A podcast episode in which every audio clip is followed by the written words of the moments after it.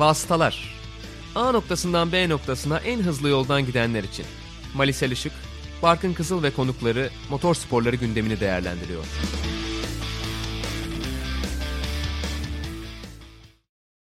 Sokrates Podcast'te Vasıtaların 59. bölümüne hoş geldiniz. 3. sezon 16. bölümümüzde gerçekleştirilemeyen Belçika yarışının ardından sizlerle beraberiz. Gerçekleştirilemeyen diyorum ama sonuç olarak 3 formasyon turu atıldı ve yarış aslında koşulmuş gibi tarihe geçti bir anlamda ve bir kez daha yarım puan uygulaması gördük uzun bir sürenin ardından. Zaten bölümün içinde de bol bol konuşacağız. Ben Barkın Kızıl, Mali Selişik'le beraber sizlerle beraberiz. Mali selamlar. Merhaba. Özleştik gerçekten de. Bu sefer hoş geldin demedin çünkü ben sana hoş geldin diyeceğim değil mi? Evet bu defa ben hoş geldim. Bir ufak tatil arası vermişken ben sevgili Michael Massey de madem sen izleyemiyorsun niye yarışıyoruz ki şeklinde yaklaştı ve yarış koşulmadı. Beni akşamüstü gibi aradı Michael. Ben de izleyemiyorum dedim. Sonrasında da yarışın başlamadığı zaten belli oldu. Başlamayacağı belli oldu öyle diyelim. E şakası bir yana gerçekten enteresan bir hafta sonunu geride bırakıyoruz ve tarihte 6. kez yarım puan verilen bir yarış hafta sonu geride kaldı. Mali şöyle bir antrenmandan almak gerekirse sıralama aslında sıralama turları seansı diyeyim yarışın tamamını belirleyen faktör oldu. Nasıl bakmak lazım gerçekten ilginç oldu. Yine unutmayacağımız hafta sonlarından bir tanesi bu sezonda. Evet yani antrenman seansında zaten ben Alonso'nun kask kamerasını görünce hayran kaldım. Bence Cuma gününün highlight oydu. Ki zaten pazar günü de yarışla alakalı o saçma sapan bekleyiş sırasında bir iki kere zannediyorum birden fazla olabilir. Alonso'nun o kask kamerasında verdiler. Ya siz bunu beğenmiştiniz. Beğendiğiniz bir şey verelim ki bize sinirlenmeyi bırakın tarzında. Cuma günü öyleydi açıkçası. Keyifliydi. Ya onu biraz konuşalım istersen. Çünkü güzel bir devrim olacak yani bir anlamda. Evet çok uzun zamandır görmüyorduk çünkü yani en son işte 2010'ların başında falan vardı ve bu kadar iyi değildi yine. Tabii yani şu an hem açı olarak çok ben memnun kaldım. Hem yani o hissiyat zaten Spa'da bunun gerçekleşmesi ayrıca güzel. Çünkü gerçekten özellikli pistlerden bir tanesi. Yani simülasyon oyunu oynuyorsanız sürüş yapmanın da çok keyifli olduğu pistlerden bir tanesi. Zaten Bence dünyanın en iyi 3 pistinden bir tanesi. Buraya denk gelmesi çok iyi oldu. Yani Formula E'de diğer ikisi bunu kullanıyorlar. Ya diğer ikisi de bir tanesi Monza zaten bana göre. Güzel bence de. Imola ile Türkiye arasında gidip geliyorum üçüncüsü için. Valla %100 şey yapıyoruz gibi F1 pistleri arasında ben de yani 3'te 2 kesin bu arada. Neredeyse 3'te 3 İstanbul tercih edersen. Evet. Güzel sevindim. yani bence öyle en azından. Şeyden bahsediyorduk. Kas kamerasından, vizör kamerasından demek lazım belki. Formula E'de kullanılıyordu zaten. Driver's deniyordu ismine. Ama orada biraz daha farklı. Yani orada hem daha uzun süredir kullanılıyor hem daha çok pilota, daha doğrusu daha çok pilotun kaskına takılarak uygulanıyor. Fakat şöyle bir değişiklik var. Mesela direksiyon ayarlarını göremiyorsunuz orada. Tamamen nasıl diyelim blurlenmiş bir şekilde. Evet Ve sansürlü. sansürlü olduğu için de aynen Piksellenmiş değil mi? Pikselli şey yapıyorlar. Pikselli, Pikselli sansür evet yapıyorlar. öyle diyelim. Pikselli bir şekilde kullanıyorlar ve ayarları göremiyorsunuz örneğin. Bu tabii rakiplerin bilgi almaması için aslında yapılan bir uygulama. Yoksa Formula'ya çok izleyiciye açık bir organizasyon ama tabii takımların birbirine karşı da avantaj sağlamamasına dikkat ediyorlar. Bir de şöyle bir etkisi de var tabii. Formula E'de çok daha fazla standart parça olduğu için zannediyorum diğer takımların o ekranı izleyip bir şeyler öğrenebilme ihtimali de daha fazla. Çünkü Formula 1'de genellikle öyle bir şeyi saklama ihtiyacı hissetmiyorlar. Her takımın sistemi ve ayarları farklı olduğu için diye düşünüyorum. Bilmiyorum katılır Evet ama. muhtemelen öyledir. Ya zaten ne kadar fazla ayar değiştirildiğini, ne kadar çeşitli ayar değiştirildiğini görme açısından da çok güzel oldu herhalde. evet sürekli bir şeylerle oynuyordu Alonso. Bir de seninle konuşuyorduk işte Alonso'nun tarz olarak da izlemesi en keyifli pilotlardan bir tanesi olduğunu ikimiz de düşünüyoruz. E o anlamda da bizim için güzel oldu herhalde. Evet yani Spa-Francorchamps pistin ne kadar korkutucu olabileceğini görmek açısından ya da ne kadar ustalık gerektirdiğini göstermek açısından seçebileceğiniz en iyi pilotlardan bir tanesi Alonso. Çünkü yani daha yumuşak stili olan pilotlara kıyasla o aksiyonu da daha güzel verebiliyor. Sen söyledin işte zaten yani yine girmeden önce. Küçük ve keskin hareketlerle bazen çok net kendini gösterebiliyor. Puhon sonrasıydı değil mi? Ben yanlış hatırlamıyorum. Puhon virajı sonrası böyle bir, bir iki Ufak kontrası var, var. o viraj çıkışında. O kısım çok güzel. Zaten bence şu ana kadar Formula 1 yayıncılığı içerisinde orucun ne kadar yüksek olduğunu, ne kadar ciddi bir tırmanış olduğunu, oruçtan radyona giden tırmanışın gösterilebilecek en iyi kameralardan bir tanesi bence. O açıdan da çok iyiydi. Çünkü evet tabii ki televizyon kameraları belli bir noktaya kadar yakalayabiliyor. Farklı yerlerde kameralar var işte. Tam orucun üstünde bir statik kamera var oradan yukarıya çıkışı görüyorsunuz. O fena değil ama yine de herkes diyor ki gittiğinizde ne kadar dik olduğunu görüyorsunuz. Gitmeden anlayamazsınız diyorlar. Bence Alonso'nun kask kamerası o tırmanışın ne kadar dramatik olduğuna dair bir şeyleri göster diye düşünüyorum. Bir Formula 1 yarış hafta sonunda tabii ki daha farklı serilerde veya işte orada Red Bull'un zannediyorum Renault'un da gösteri sürüşleri oluyordu. Orada mesela daha farklı kamera açıları kullandıkları oluyordu veya oradan yukarıya çıkıp aynı şekilde Kemal Düzü'nden gelip bu sefer aşağı indiklerinde de anlaşılıyordu. Yokuş aşağı inerken daha net belli ediyor kendini. Ama bir Formula 1 yarış hafta sonunda bence hem Spa Francorchamps tabii ki sadece Oruç'dan bahsetmiyoruz. Sadece Oruç Radion'dan bahsetmiyoruz ama hem de o bölümü çok net bir şekilde ne kadar etki ettiğini görmüş olduk. Biraz daha açının genişlemesi gerekiyor gibi böyle çok ufak bir şey diyebiliriz. Çünkü Alonso sağa sola baktığında aynalarına da bakıyordu ve biz aynayı tam olarak görmüyorduk. Ama o kameranın içerisindeki yani daha doğrusu kaskın içerisine kamera koydukları için onun bir teknik kısıtlaması da olabilir. E, aynı zamanda sevgili Serhan Acar bahsetti. Bel kasklar için kullanabiliyorlarmış sadece bunu. E, dolayısıyla farklı pilotlar için denemeyi düşünüyorlarmış. İşte daha uzun boylu George Russell demişler. E, Monza'da düşünüyorlarmış böyle bir kamera. Esteban Ocon da bu arada bel kullanıyor. O da zannediyorum en uzun ismi şu anda gridin. E, öyle denemeler yapılabilir. Açıkçası hemen o tepki geliyor tabii. Sosyal medyanın da güzel taraflarından bir tanesi bence bu. Sosyal medyada iyi bir şey yaptığınızda yayıncılık açısından veya işte grafik olur bir şey olur ya da kötü bir şey yaptığınızda onun karşılığını çok net bir şekilde görebiliyorsunuz. Neredeyse metrik olarak alabiliyorsunuz, veri olarak alabiliyorsunuz. Dolayısıyla neyin üstüne gidip neyin üstüne gidemeyeceğinizi de görebiliyorsunuz. Tabii Liberty Media bir medya şirketi olduğu için isminden de anlaşılacağı üzere zaten. Yani bu etkinin nasıl kullanılması gerektiğini de çok iyi biliyor önceki yönetime kıyasla. Bernie Eccleston yönetimine kıyasla ki YouTube'u atıl haldeydi o zaman Formula 1'in. O yüzden bu tarz şeyleri nasıl değerlendirebileceklerine dair Belki şeyleri yok. Çok inovatif değiller bence. Yani durup dururken bir şey çıkarma konusunda böyle aa işte ilk defa F1'de gördüm bunu değiller. O konuda hala Dorna MotoGP ile çok başka bir seviyede. Ama güzel bir şey gördüklerinde F1'e uyarlama konusunda iyiler diye düşünüyorum. Evet ben de onu diyecektim bu arada. Yani birbirinden etkilenme de çok önemli. Sonuçta hı hı. güzel işleri hani bir pistten başka bir piste, bir seriden başka bir seriye taşıyabiliyorsunuz. Senin de dediğin gibi o kamerada işte açı, genişlik artık ne derseniz onun da muhtemelen geliştirildiğini görürüz. Yani ilk deneme olarak ama bence çok başarılıydı genel olarak. Bence de. Tabii tabii ya bunlar çok ufak şeyler bahsettiğim. Eksik izlerken kesinlikle görmüyorsun. Sonra düşündüğünde görüyorsun. Ki bence bu da yeterli. Bir de tabii Fernando Alonso ile ilgili şunu da söyleyelim kapatmadan. Rubens Barrichello'yu geçerek tarihte en çok start alan ikinci pilot oldu. Hı hı. 323. yarış startı Fernando Alonso'nun. Zaten listenin zirvesinde Kimi Raikkonen var. 341. 18 yarış fark var aralarında. Yani Raikkonen'in önümüzdeki yıl yarışıp yarışmayacağını bilmiyoruz. Muhtemelen yarışmayacak gibi gözüküyor. Zaten onu da bölümün içinde konuşacağız. Dolayısıyla Alonso'nun önümüzdeki yılın sonunda Formula 1 tarihinin en çok yarışa çıkan ismi olabileceğini de söylemiş olalım. Onun altını çizelim.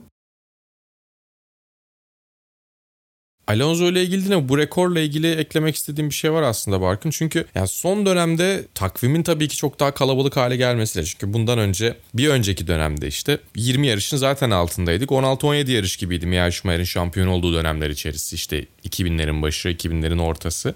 Sonra 17-18 yarışa kadar çıkmıştık. Şu an 20 yarışın üstündeyiz ve 20 yarışın altına kesinlikle inmeyecek bir plan içerisinde. Hatta artırabilirsek 21-22 diyorlar Liberty Media. Tabii takvimi sığdırabilirlerse, kışı kısaltabilirler belki bilmiyorum. Takımları ve çalışanlarını ikna edebilirlerse. Böyle bir durumda Max Verstappen önümüzdeki yıllarda bu rekorun tek sahibi olacak gibi duruyor. Ya bundan önce mesela Rubens Barrichello'dan önce Ricardo Patrese 256 yarışla bu rekora sahipti. Yani sonrasında çok başka bir yere gitti rekor. Yani şu anda Daniel Ricciardo evet bir süredir yarışıyor diyoruz. 200. yarışına geldi bile. 2 sezon sonra Patrese'nin uzun yıllar elinde tuttuğu 1970'lerin sonunda başlayıp 90'ların ortasında biten bir kariyerden bahsediyoruz. Evet, 1977-1993 hatta önümde liste olduğu için söyleyeyim. Evet 1977-1993 Ricardo Patrese. Ya o kadar uzun yıllara yayılmış bir düşün. Ya 70'lerin sonu zaten daha kısa takvimlerinde oldu. Takvimin kalabalıklaşma açısından da nasıl bir noktaya geldiğini de gösteriyor bence. Tabii ki Fernando Alonso, Kimi Raikkonen çok uzun zamandır yarışıyorlar ama şu an başlayan nesil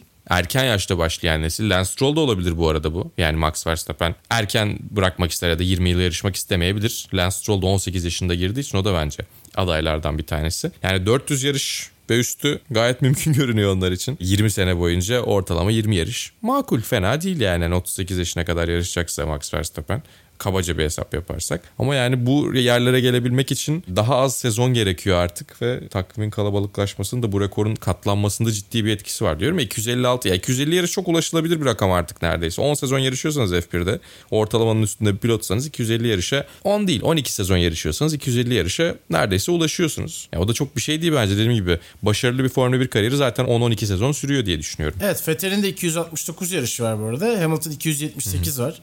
Onları da söyleyelim. Hala aktif olarak yarışan isimler arasında. Ya Raikkonen de Alonso da tabii ikisi de aralar verdiler. Ara vermeseler belki Doğru. sayılar çok daha yukarı da gidebilirdi. Dolayısıyla burada durum bu şekilde. Bakalım gerçekten hani bu kariyerler bittiğinde en tepede kim olacak? Verstappen'in kariyer sonunda tabii daha çok var ama yani zirveyi aldıktan sonra da o rekoru gittikçe ileri taşıdığını da görebiliriz herhalde kariyeri boyunca. Tekrar yarışa dönelim istersen. Sıralama turlarını tabii konuşacağız. Tıpkı pazar günü olduğu gibi cumartesi de şiddetli bir yağmur vardı. Bu da sıralamayı ciddi anlamda etkiledi. Ferrari'ler Q2'de eğlendiler. Q3'e çıkamadılar ama biraz şanslıydı Ferrari. Burada gelen cezalarla beraber hem Bottas hem Norris cezalar almışlardı. Bottas'ın önceki yarıştan taşıdığı cezası vardı. Stroll'un da 5 sıra grid cezası vardı. E tabi öyle olunca da ilk ona girmiş oldular. Zaten sıralamadaki alınan sonuçlar etki ettiği için de Ferrari bir çifte puan finişi bulmuş oldu. Yani çok fazla konuşacak şey yok belki Ferrari ile ilgili ama onu söyleyebiliriz sıralama demişken.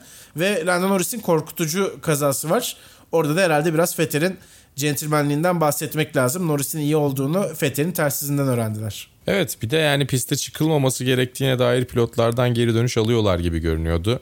O yüzden Q3'ü o kadar erken devam ettirmek, o hava şartları varken devam ettirmek bence bir hataydı. Herkes de benzer şeyler söylüyor zaten. E, Lando Norris'in kazasının şöyle bir durumu var. Radyo'nun çıkışında içteki ve dıştaki bariyerlerin ikisi de çok problemli yerlerde artık. Bunu her yarış serisinde görüyoruz. W serisinde en az 3-4 kişinin ölebileceği ama Hello sayesinde ölmediği bir kaza oldu görmüşsündür belki. Saçma sapan bir kazaydı yani ben şöyle söyleyeyim simülasyon dışında bir yerde o tarz tek koltuklu araçların öyle hareketler yapabileceğini tahmin etmiyordum. En son Ferdinand Habsburg e, Silverstone'da yerden böyle 6 metre yükseldiğinde bir dakika ya burada fiziklerde bir sıkıntı var demiştim. Formula Renault 2-0 olması lazım yarış. Yani hani böyle bir durum ya işte Spa 24 saatte kaza oldu. Zaten Antoine Hubert son zamanların en büyük trajedilerinden bir tanesi. Çok geleceği de parlak bir pilottu. Olmasa da önemli değil bu arada. Yani illa geleceği parlak olması şart değil birine üzülmek için tabii ama yani şu andaki grid'i oluşturan pilotların bir kısmında yakında arkadaşıydı. O anlamda da çok etki vardı.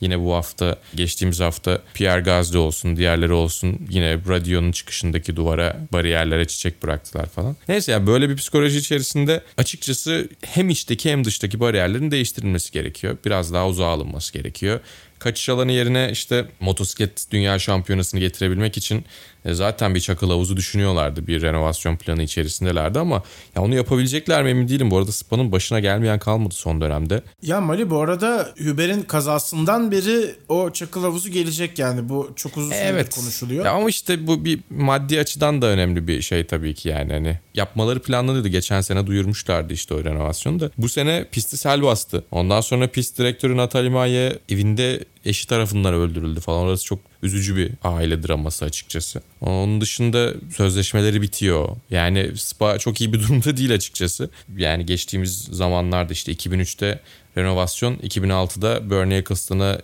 yeterince ikna edemedikleri için e, takvimde yer almamışlardı. Bir taraftan şimdi çok kısa mesafede Sandford var ve yani bu hafta göreceğiz zaten. İnanılmaz bir ortam ve ciddi bir katılım. Sandford'un tek eksiği gidiş geliş yollarının çok az olması. Duble yol gerekiyor bir tek oraya. Onun dışında her şeyle çok iyi bir yer Soundford. Yani geçiş falan olmasa da istedikleri seyirci ve katılımı sağlayabilecekleri bir yer.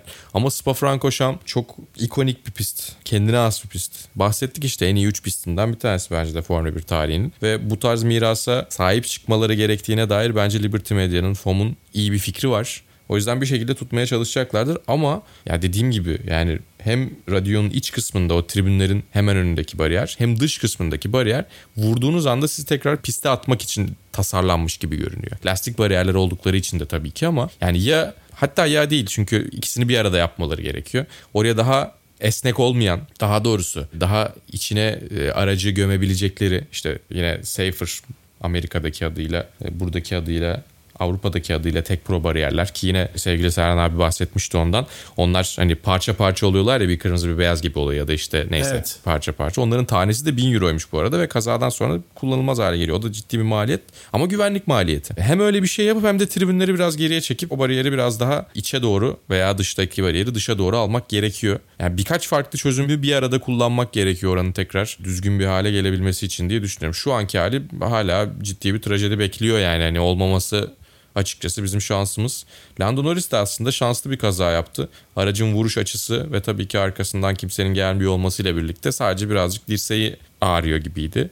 Sonra da yarışa çıkabildi zaten. Ve Sebastian Vettel yine bu sporun bir parçası olduğu için bizi sevindirdi. İyi ki var. Çok güzel bir hareket yaptı ki eminim Lando Norris'ten bir hareket beklerken de şey yapabiliyordu. Nasıl yardımcı olabilirim, bana bir şey lazım olur mu falan diye düşünüyordu mutlaka. Ha, hareket ettiğini görünce zaten şey yapmadı aracından inmedi tabii de. E, biraz şey Ayrton Senna'nın e, 1992'de e, Eric Coma için Blanchimon çıkışında bir yardım etmesi, kaza sonrasında o boynunu sabit tutması falan akıllara geldi. Ya böyle hareketleri görmek güzel çünkü bunu yapınca Sebastian Vettel diğer pilotlar Aa, bunu ben de yapabilirimi de görebiliyorlar. Örnek de olduğunu düşünüyorum öyle şeylerde.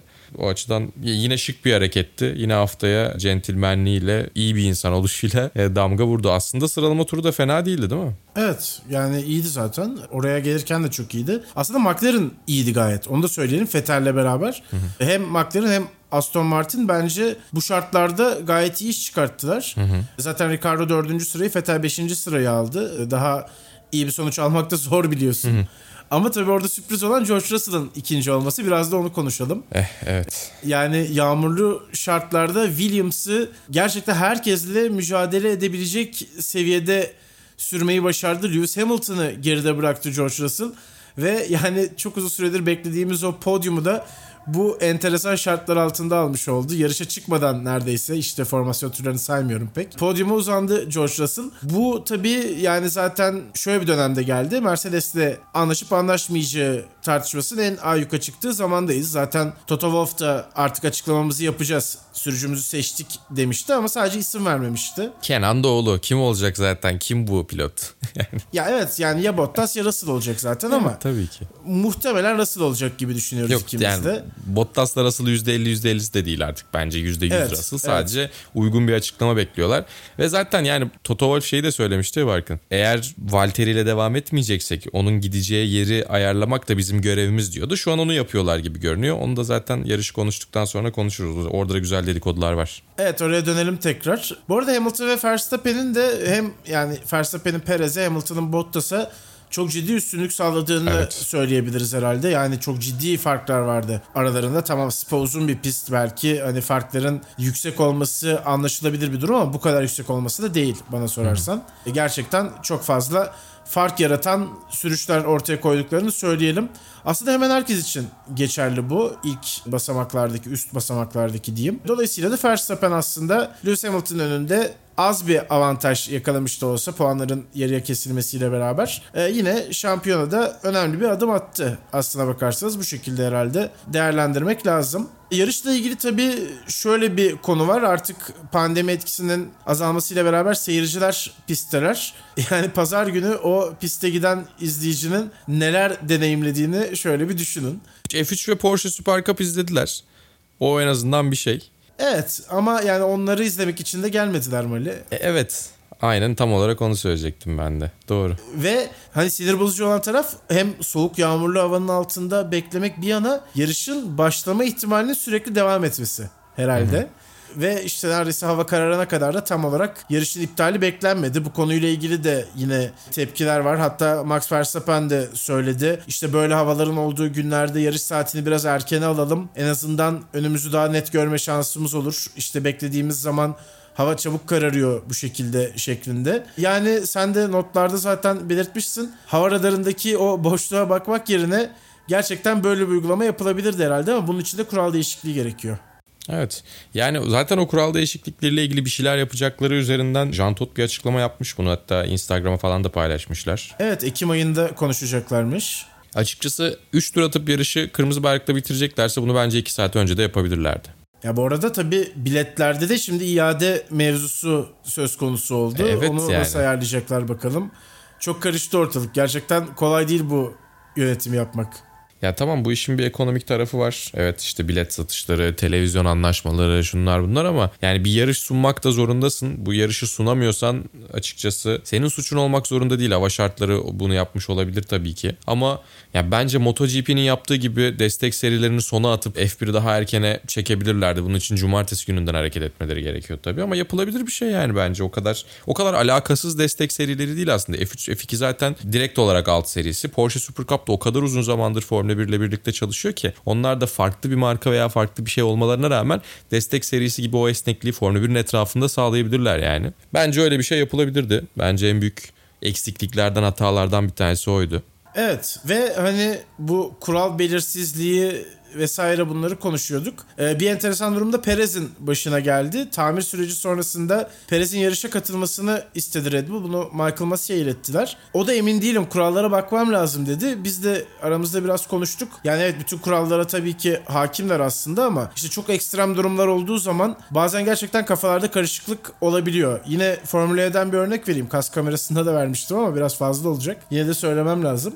Anlatıyorsun o kadar ver tabii canım örneğini. Ya evet evet. Yani çok bir de taze olduğu için hani tam üst üste geldi aslında. Dikkat, Digrassi mi? Londra'da güvenlik aracı giriyor. Aynen öyle. Müthiş. Güvenlik aracı girdikten sonra çok hızlı bir tempo tutturmuyor araç. Ve start finish düzlüğüne ulaştıkları zaman da Digrassi çok gerilerde o noktada. Takımın patronu Adam McNish pit alanından geçirmeye karar veriyor. Ve böylece Digrassi piste döndüğünde lider oluyor bir anda. Evet, 8'den 1'e çıkıyor. Aynen öyle ama yani şimdi bunu yaparken şöyle bir çok ince ayrıntı var. Pit alanında tamamen durmaları gerekiyor bunu yapan sürücülerin. Digrassi'nin de 4 lastiğindeki sensörlerin ikisi otomobilin durduğunu gösteriyor. İkisi hareket ettiğini gösteriyor. O yüzden de siyah bayrak çıktı ki yani siyah bayrak herhalde en son ne zaman gördük ben hiç hatırlamıyorum zaten. Sen belki daha iyi hatırlarsın. Daha sıkı takip. MotoGP'de MotoGP 2013 Phillip Island. Ya Mark 2013 Marquez diyorsun. pite gelmediği için. E tabii canım yine 8 sene sayıyorum. 8 sene var. Öyle enteresan bir olay olmuştu. Yani gerçekten bazen de öyle olaylar, öyle durumlar oluyor ki kuralların açılıp incelenmesi gerekebiliyor. Aslında onu söylemek istiyordum. Ya evet yani bu açıdan Michael Masi niye bütün kuralları ezbere bilmiyor gibi bir şey çok iyi bir eleştiri olmaz açıkçası. Yani Charlie Whiting ile karşılaştırmak biraz haksızlık olur Michael Masi'ye. Ama bence şöyle bir durum var. Takımların kendisi üzerinde baskı kurmasına çok izin veriyor Michael Masi. En büyük problemlerinden bir tanesi. Bunun için illa Vec'in yarış direktörü Eduardo Freitas gibi böyle höt söt bir adam olmaya gerek yok. Charlie Whiting pamuk gibi bir adamdı mesela. Ama bir taraftan takımlara da ona karşı bir adım atıp alanını daraltma izni vermiyordu. Bu dengeyi sağlayabilir. Ama işte o dengeyi çok doğru sağlamak gerekiyor. Çok da kolay bir şey değil tabii ki. Hem birlikte çalışıyorlar hem birbirlerine karşı çalışıyorlar çünkü takımlar ve yarış kontrol. Ama kesinlikle o dengeyi bulması lazım. Yani Toto Wolff'un falan şeyi hatırlasana mail attım bakar mısın ona diyor. Evet. Bir taraftan Christian Horner darlıyor falan. Ya bunlara bu kadar izin vermemesi gerekiyor. Mutlaka oluyordur tabii ki böyle şeyler. Biz şimdi bu sezondan itibaren FIA ile takımların takım telsizi konuşmaları da yayına verildiği için ya da içeriden görüntüler ekrana verildiği için olaya daha fazla müdahil oluyoruz. Ama yine de Michael Massey'nin biraz daha masaya ağırlığını koyması gerekiyor. Masaya yumruğunu vurmadan da yapabilir bunu eğer öyle bir adam olmak istemiyorsa. Ama iki tane örneği var işte. Eduardo Freitas dedik. Yani ben sen de aynı şekilde diye tahmin ediyorum. Anlatırken dahi sesini duyduğunda ya bir sıkıntı olur bana da laf eder mi diye düşündüğümüz bir adamdı. Ama bir taraftan Charlie Whiting de yine çok güzel görüntüleri var bu arada. Yine YouTube'da bulabilirsiniz Formula 1'in kanalında. O eski işte briefing toplantılarından falan görüntülerde e, ne kadar net, ne kadar açık berrak, ne kadar taviz vermeyen ama bir taraftan da ne kadar yumuşak bir adam olduğunu görebiliyorsunuz. İki örnekten bir tanesini seçip takımlara bu kadar hareket alanı bırakmaması gerekiyor kendi alanı içerisinde diye düşünüyorum. Bence en büyük eksiği o yani. Ya evet ama şimdi Eduardo Freitas da 20. yılını doldurdu. E, tabii, Dünya doğru. Şampiyonası'nda. Çok da aslında hani haksızlık etmemek lazım Michael Massey'e. Sonuç olarak onun kadar tecrübeli olması imkansız ne olursa olsun. Evet o özgüven ve ağırlık da zamanla oturuyor olabilir diyorsun. Haklısın ona da katılırım. Evet ya bir de hani bu kadar büyük bir organizasyonu o baskı altında yönetmek de kolay değil. Çok da hakkını yemeyelim diyeyim. Kesinlikle değil. Kesinlikle değil. Peki o zaman konuyu da bitirdik. Williams ve Alfa Romeo'nun biraz neler yaptığından bahsedelim. Çünkü çok farklı iki tutum izledik ki Williams iki sürücüsüyle birden puan aldı. Zaten Russell'ın podyumundan bahsettik. Latifi de hı hı. ilk onun içinde kaldı. İşte yine cezalar da biraz yardımcı oldu onlara tıpkı Ferrari'de olduğu gibi. Ama sen de zaten söyledin Alfa Romeo hiç yağmur ayarı yapmamış gibi gözüküyordu. Ve Q3'te ikisi de veda etti sürücülerin. Hem Giovinazzi hem Raikkonen. Hı hı. Q1. Yani ha, Q1'de tabii pardon. Ben anlayamıyorum. Bunu geçen yarışta da konuşmuştuk. Alfa Romeo gerçekten hiç risk almıyor. Ve hiç risk almayınca da hiç puan alamıyorsunuz. Herhalde böyle diyebiliriz özet olarak. Yani evet illa sezona başlarken ki felsefeniz Williams kadar bazı yerlerde iyi bazı yerlerde kötü olacağız olmamalı. Evet onu anlayabiliyorum. Williams'ın kaybedecek daha az şeyi olduğu için onlar daha riskli bir araba tasarımı, otomobil tasarımı yapmış olabilirler. Önemli değil ki bence onu da çözdüler. Özellikle bargeboard kısmındaki güncellemeyle birlikte o rüzgar hassasiyetini de çözdükten sonra uçtular zaten. Bunu gösterdikleri önemli yerlerden bir tanesi Fransa Grand Prix'siydi. Bütün araçların yarışı bitirdiği yerde Russell 12. bitirdi ki bence hala sezonun en sağlam performansı onlar için o açıdan bakıldığında. Üstüne iki yarıştır onlar puan alıyorlar. 20 puan oldular. Buradan sonra artık Alfa Romeo'nun yakalaması için çok acayip bir şey olması lazım. Yani Kimi Raikkonen'in böyle bir rüya galibiyet falan elde etmesi gerekiyor diye düşünüyorum. E onun için risk almaları gerekiyor senin de söylediğin gibi.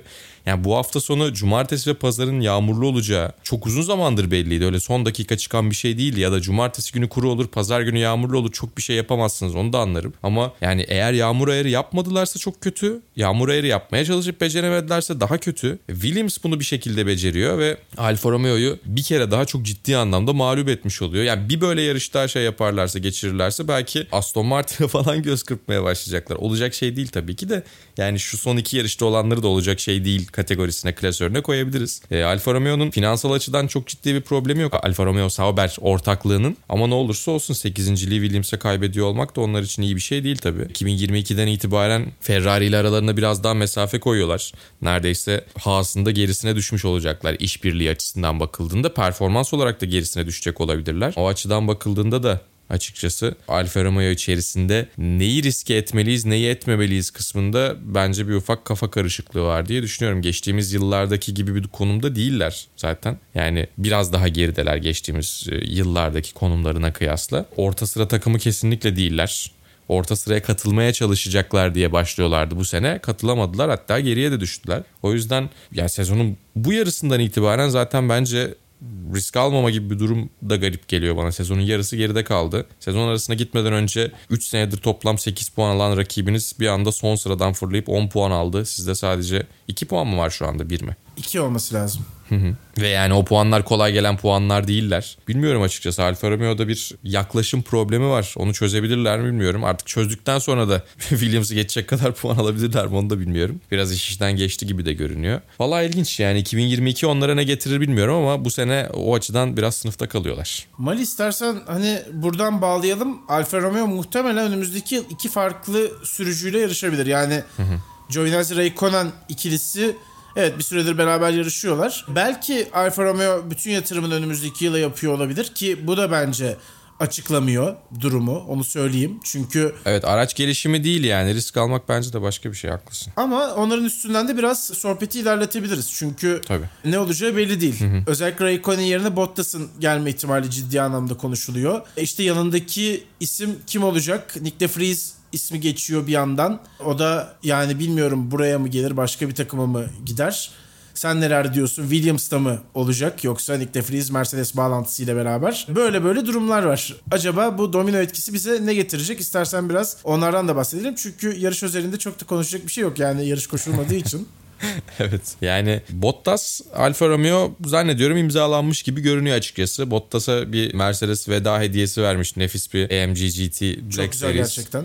Üstüne ben Mercedes livery'li. Evet onu bu arada sadece AMG One sahipleri alabiliyormuş. Bottas'ta da var demek ki o. Ben bilmiyordum. Onun dışında Bottas bir story daha paylaşmış. Böyle bir dolma kalem bir kontrat gibi görünen bir kağıdın üstünde. Böyle bir manzara çekiyor gibi de orada görünüyor yani. Hani Alfa Romeo imzalandı ve muhtemelen Monza'da açıklanacak gibi diyorlar. Çıkan haberler bu yönde. Ama yanında Nick De Vries bana biraz alakasız geldi. Senin söylediğin çok daha mantıklı yani. Nick Latifi ve Nick De Vries. iki Nick daha iyi olur gibi duruyor açıkçası eğer Nick Latifi ile devam edeceklerse ki bence etmeliler. Çünkü hem takıma kaynak sağlıyor hem de kötü bir pilot değil sonuçta yani yeri geldiğinde puan alabiliyor. Formula 1'in son şampiyonu zaten.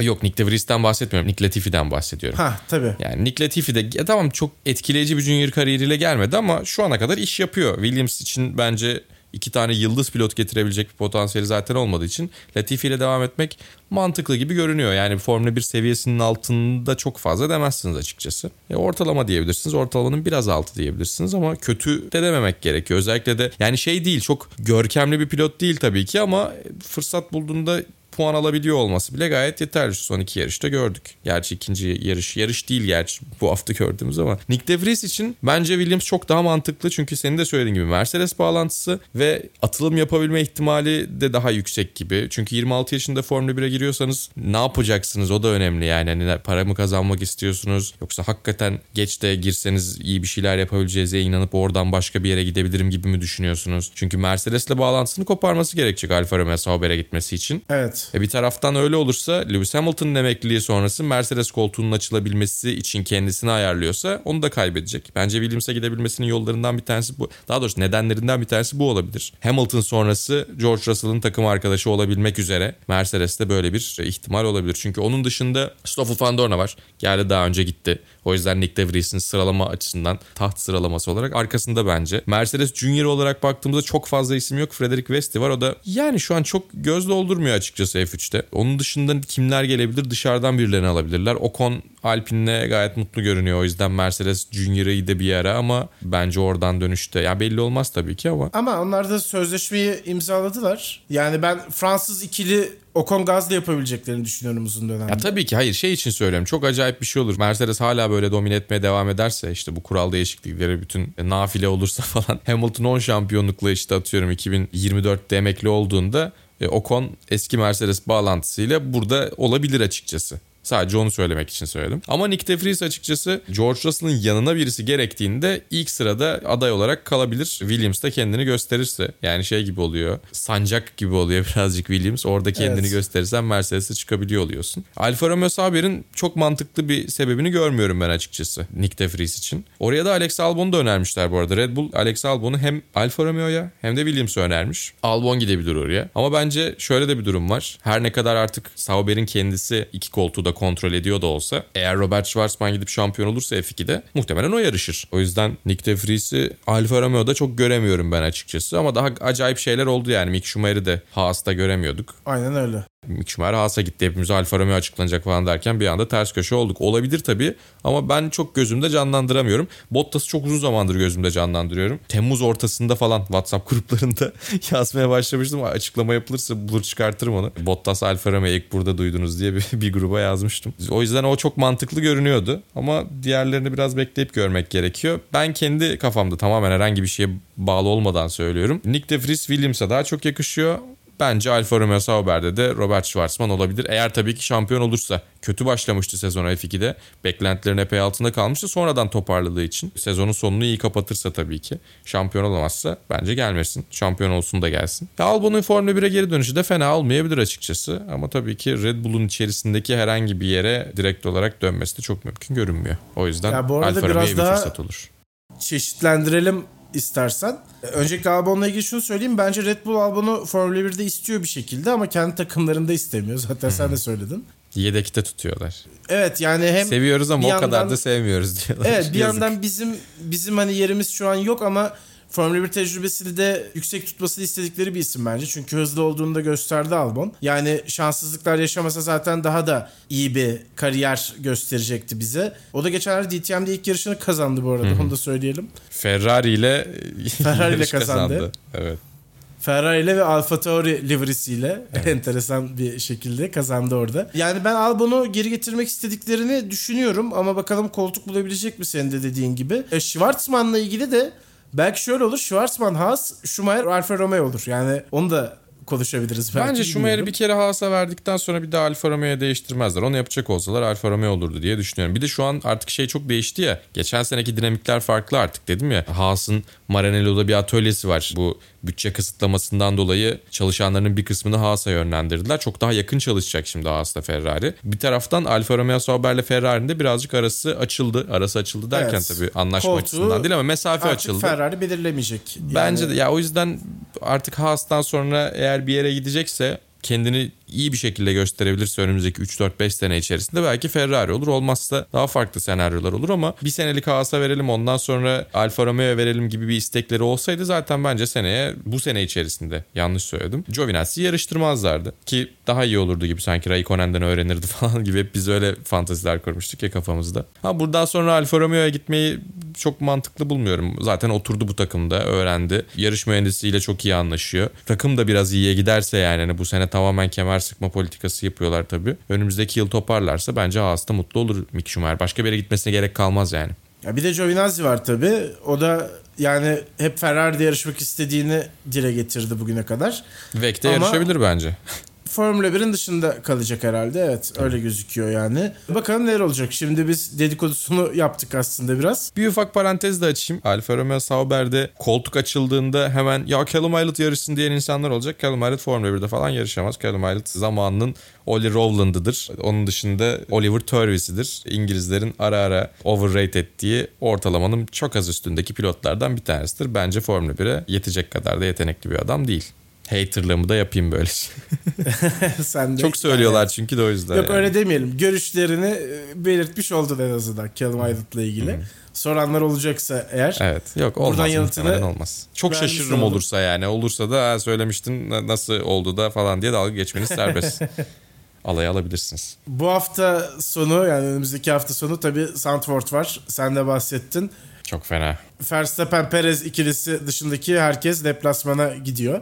Evet. E, Yani gerçekten en merak ettiğimiz, en merakla beklediğimiz yarışlardan bir tanesi olacak. Ama en merak ettiğimiz yarış değil. Çünkü en merak ettiğimiz yarış Türkiye Grand Prix'si. Biraz ondan Evet. da bahsedelim. E, Bildiğiniz gibi bir haftalık bir erteleme aldı yarışımız. Şu anda 8-10 Ekim tarihlerinde gözüküyor. Bunun da sebebi takımların kırmızı listede olan Türkiye'den İngiltere'ye dönmemesi ve bir şekilde de yarışımızın yine takvimde yer almaya devam etmesi. İşte bu ayarlamayla beraber bu problemi en azından atlatmış oluyor Formula 1 takımları. Buradan Amerika'ya gidecekler doğrudan. Ama yani hala herhalde çok da kesin değil. Yarışın tarihi de hızla yaklaşıyor bir yandan. Bakalım ne zaman tam anlamıyla kesinleşecek. Bence artık kesinleşti ya. Yani ya çünkü ben emin konuşamıyorum bu arada Mali. Çünkü kere ağzımız hafta kala mı da iptal olabilir. Aynen öyle. ama şu an iptal olması için bir sebep yok ki. Yani kırmızı listede kalsak da bunun çözümü var. Turuncu listeye alınsak da çözümü var. İki opsiyonu da iki olasılığı da artık kapatıyor şu anki planıyla bence Formula 1. Artık bu saatten sonra bence garanti ya. Buradan sonra çok çok dramatik bir şey olması lazım. Benim aklıma gelmiyor açıkçası ne olabilir de F1 iptal olabilir diye. Bence olmaz. Ya Ferrari Alfa Tauri ikilisi işte sen notlarda da belirtmişsin. Ama öneri o Onların işte. Merkezleri İtalya'da olduğu için hani belki onlar bir itiraz yapabilirler mi onu bilmiyorum.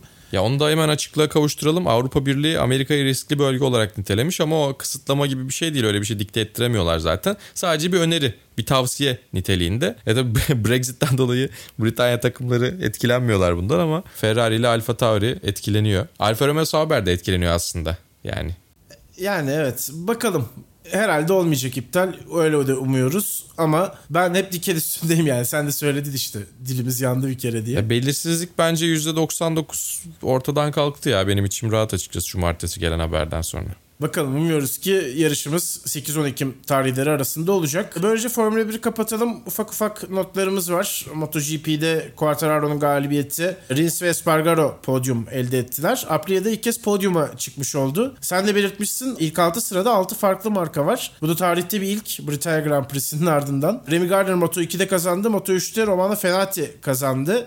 Deniz'de 8. oldu onları söyleyelim. Ve sana lafı bırakacağım. Çünkü Porsche Super Cup'ta mikrofondaydın.